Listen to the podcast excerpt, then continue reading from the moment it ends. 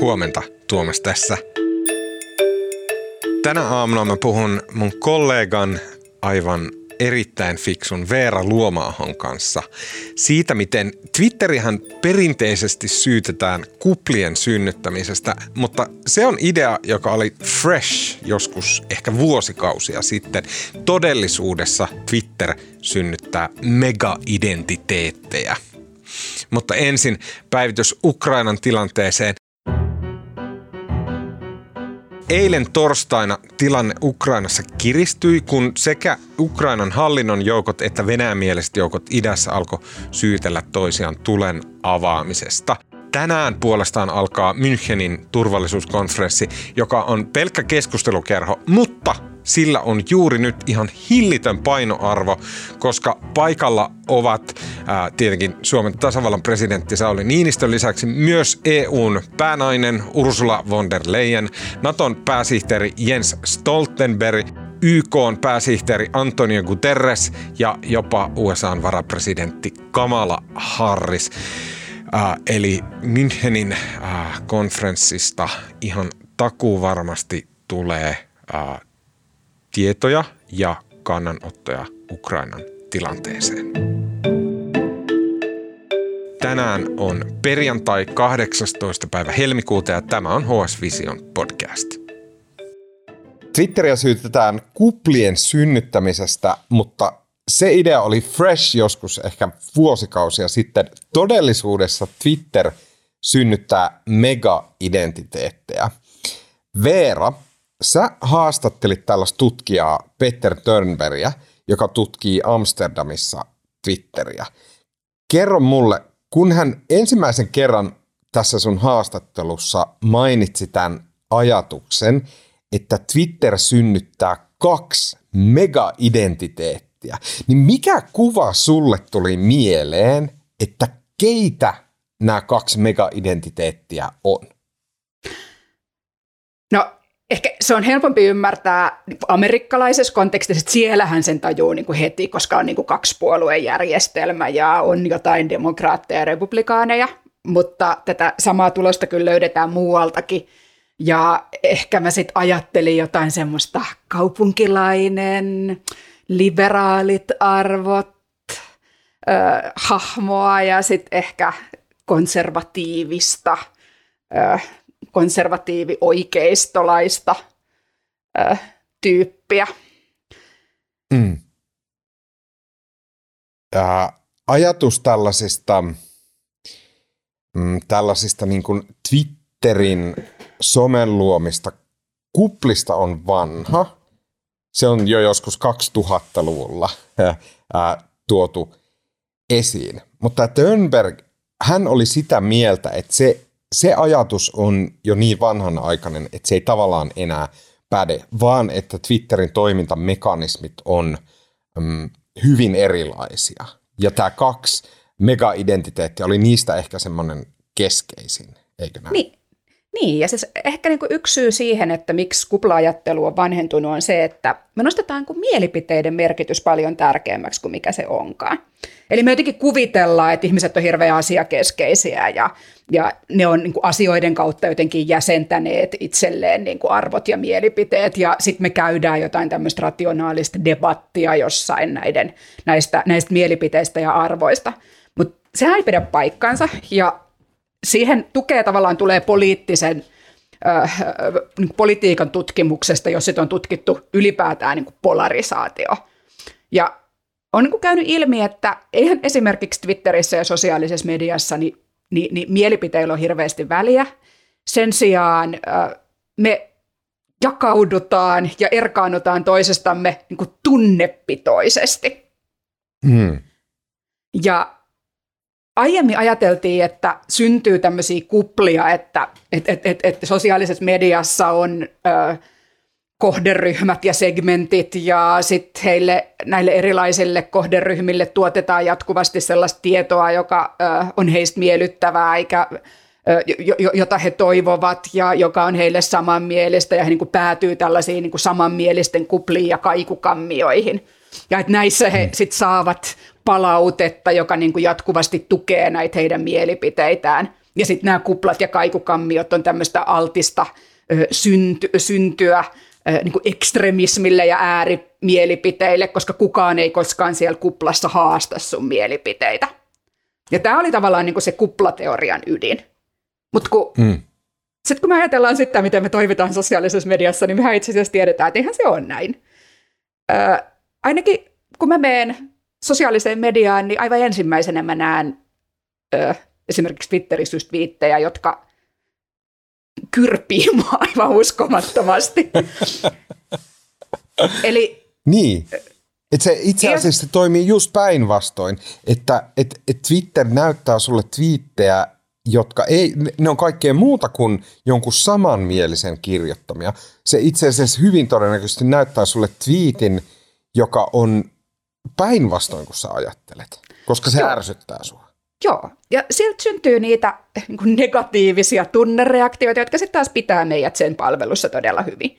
Koska sen palvelun ansaintalogiikkahan on luonnollisesti se, että me ollaan sitoutuneita ja meillä on sitä engagementtia ja me pysytään siellä. Ja kuten me tiedetään, niin niiden negatiivisten tunnereaktioiden ja saaminen aikaan on tosi tehokas tapa pitää meidät siellä palvelussa. Ja mm. Itse asiassa palvelut jatkuvasti tuottaa meidän silmien eteen sellaista sisältöä, joka on meistä jotenkin tunnepitoisesti raivostuttavaa ja meidän tiettyjä ennakkoluuloja vahvistavaa. Ja se voi olla tosi voimakas kokemus, koska Törnberg tuo esiin niin sitä tutkijoiden esille tuomaa tietoa, että jos meidän tosi tärkeitä näkemyksiä ja mielipiteitä vastaan hyökätään, niin siitä voi syntyä tunnereaktio, joka vastaa sitä, että me joudutaan väkivallan, äh, ei nyt ihan väkivallan uhriksi, mutta väkivallan uhan kohteeksi. Mm. Eli ne tunteet saattaa olla tosi voimakkaita. Ja silloin, kun itse asiassa tämä Twitterin synnyttämä dialogi ja keskustelu on Peter Törnbergin mukaan vähän sama kuin laitettaisiin vaikka kaksi ö, eri joukkuetta kannattavaa jalkapallo-ultrafaniryhmää ö, samaan tilaan ja sanottaisiin, että rakentakaa nyt mukavaa dialogia keskenänne.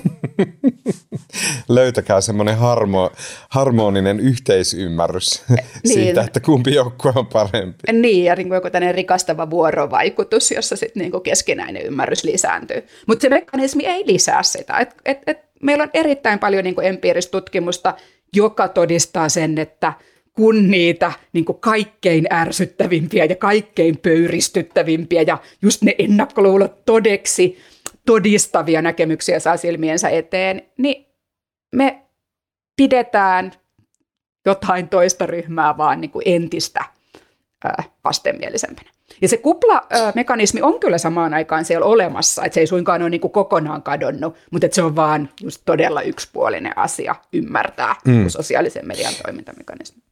Yksi hälyttävimpiä seikkoja tässä sun jutussa, äh, mitä te käsittelette Tönbergin kanssa, oli se, että, että hän sanoi, että oikeastaan mm, faktoilla ei ole enää väliä. Kun, siis mehän on totuttu ajattelemaan, että miten keskustelu missä hyvänsä aiheessa, mutta varsinkin yhteiskunnallisissa aiheissa, varsinkin poliittisissa aiheissa, että se keskustelu etenee sillä tavalla, että, että että me lähestytään toista ihmistä, joka on ehkä eri mieltä, niin me kerrotaan hänelle faktoja, että et, et, ootko ajatellut tätä asiaa ja sitten ootko huomioinut tätä ja että et mä ymmärrän sun ajatuksen, mutta sun ajatuksessa tämä fakta ei pidä paikkaansa. Näin. Ja tämä on se niin kuin hyvin ydinmekanismi siinä, että miten me lähdetään hakemaan sitä semmoista jonkunnäköistä kompromissia tai sitä, että me päästään eteenpäin siinä asiassa. Mutta tässä on jutun perusteella vaikuttaa siltä, että tällä ei ole minkäännäköistä toivoa tällä lähestymistavalla. Niin ei, koska niin kuin tavallaan se perustelun merkitys on tosi paljon vähentynyt, koska tietoa ei arvosteta niinkään paljon sen mukaan, vaan sitä arvostetaan enemmän sen mukaan, että miten se sopii siihen omaan sosiaaliseen identiteettiin. Ja se liittyy sitten siihen, että tietyllä tavalla niin kuin kaikki, miten me esit- esitämme itseämme sosiaalisessa mediassa, tämähän on nyt tällainen ihan klassinen tuttu ajatus, niin – niin se kaikki muuttuu semmoiseksi tavallaan niin kuin symboliseksi ää, itse, itsensä niin kuin esittämiseksi, se siis symboliseksi pääomaksi, että siellä me esitämme asiat, joita me ostamme, niillä on symbolista merkitystä. Paikat, joissa me käymme, niillä on, niillä on symbolista merkitystä. Ne palvelut haluaa niin kuin paljon meistä erilaisia niin kuin kulutustietoja ja, ja kokemustietoja. Ja sitten tavallaan ne meidän mielipiteet ja arvot, niin ne niin kuin liudentuu siksi yhdeksi samaksi dataksi myös sen palvelun näkökulmasta. Ja Turnbergin ja hänen niin tutkijakollegoidensa näkemys on se, että et, et, et se vaikuttaa myös siihen, miten me niin käydään sitä poliittista mielipidekeskustelua. Että ne mielipiteetkin on sitä samaa niin oman itsen äh, esitystä enemmän kuin mm. jotain varsinaista niin kuin faktojen välistä jaloa äh, väittelyä. Mm. Turnbergillä oli tosi mielenkiintoinen pointti siitä, että, että tavallaan Twitter on media muiden joukossa ja että jo aiemminkin mediat on muovannut sitä, että mikä on meidän mielikuva siitä, että minkälainen tavallaan maailma on tai minkälainen sen pitäisi olla. Että jos, se oli mun mielestä jotenkin ihan silmiä avaava pätkä, että, että, että aiemmin mediat, mukaan lukien me, siis me, ta, tarkoitan Helsingin Sanomia silleen niin kuin tämmöistä perinteistä massamediaa, niin massamedia pyrkii tavoittelemaan mahdollisimman laajoja yleisöjä, joten se sisältö heijastelee semmoista neutraaliutta, koska sillä tavoitellaan mahdollisimman laajoja yleisöjä. Ja sitten Twitterillä on omat toimintalogiikkaansa, joka muokkaa sitä kuvaa. Ja tämä oli jotenkin varmasti itsestäänselvä asia, mutta se tuli jotenkin niin hyvin siinä sun jutussa, että oli semmoinen ihan hölmistynyt olo. Kyllä, ja sitten totta kai siinä on myös just se valta, että, että, että, että, että se media joka on viestinyt sitä neutraaliutta. Sitä on viestitty niin uutisten lukijoiden vaatteita, meikkejä, hiuksia, puhetyylejä myöten. Se on viestinyt sitä neutraaliutta, mutta sehän ei tarkoita, että se on ollut neutraalia. Että et, et ei mm. meidän kannata niin kuin kaivata johonkin myöskään niin kuin semmoiseen maailmaan, se olisi vähän niin kuin valheellista, että jossa neutraalisti vanhat valkoiset miehet kävivät neutraalia keskustelua, kukaan ei koskaan hermostunut, vaan että medialla oli niin kuin valta myös määrittää se niin kuin neutraali ja, ja mm. niin kuin siihen maailmaan me ei varmaan tulla enää koskaan palaamaan. Mutta sitten se, miten nämä niin kuin somepalvelut sit muokkaa sitä maailmaa, missä eletään, niin sehän on sitten se suuri kysymys, jos me ei vielä ihan tiedetä lopputulosta. Mm.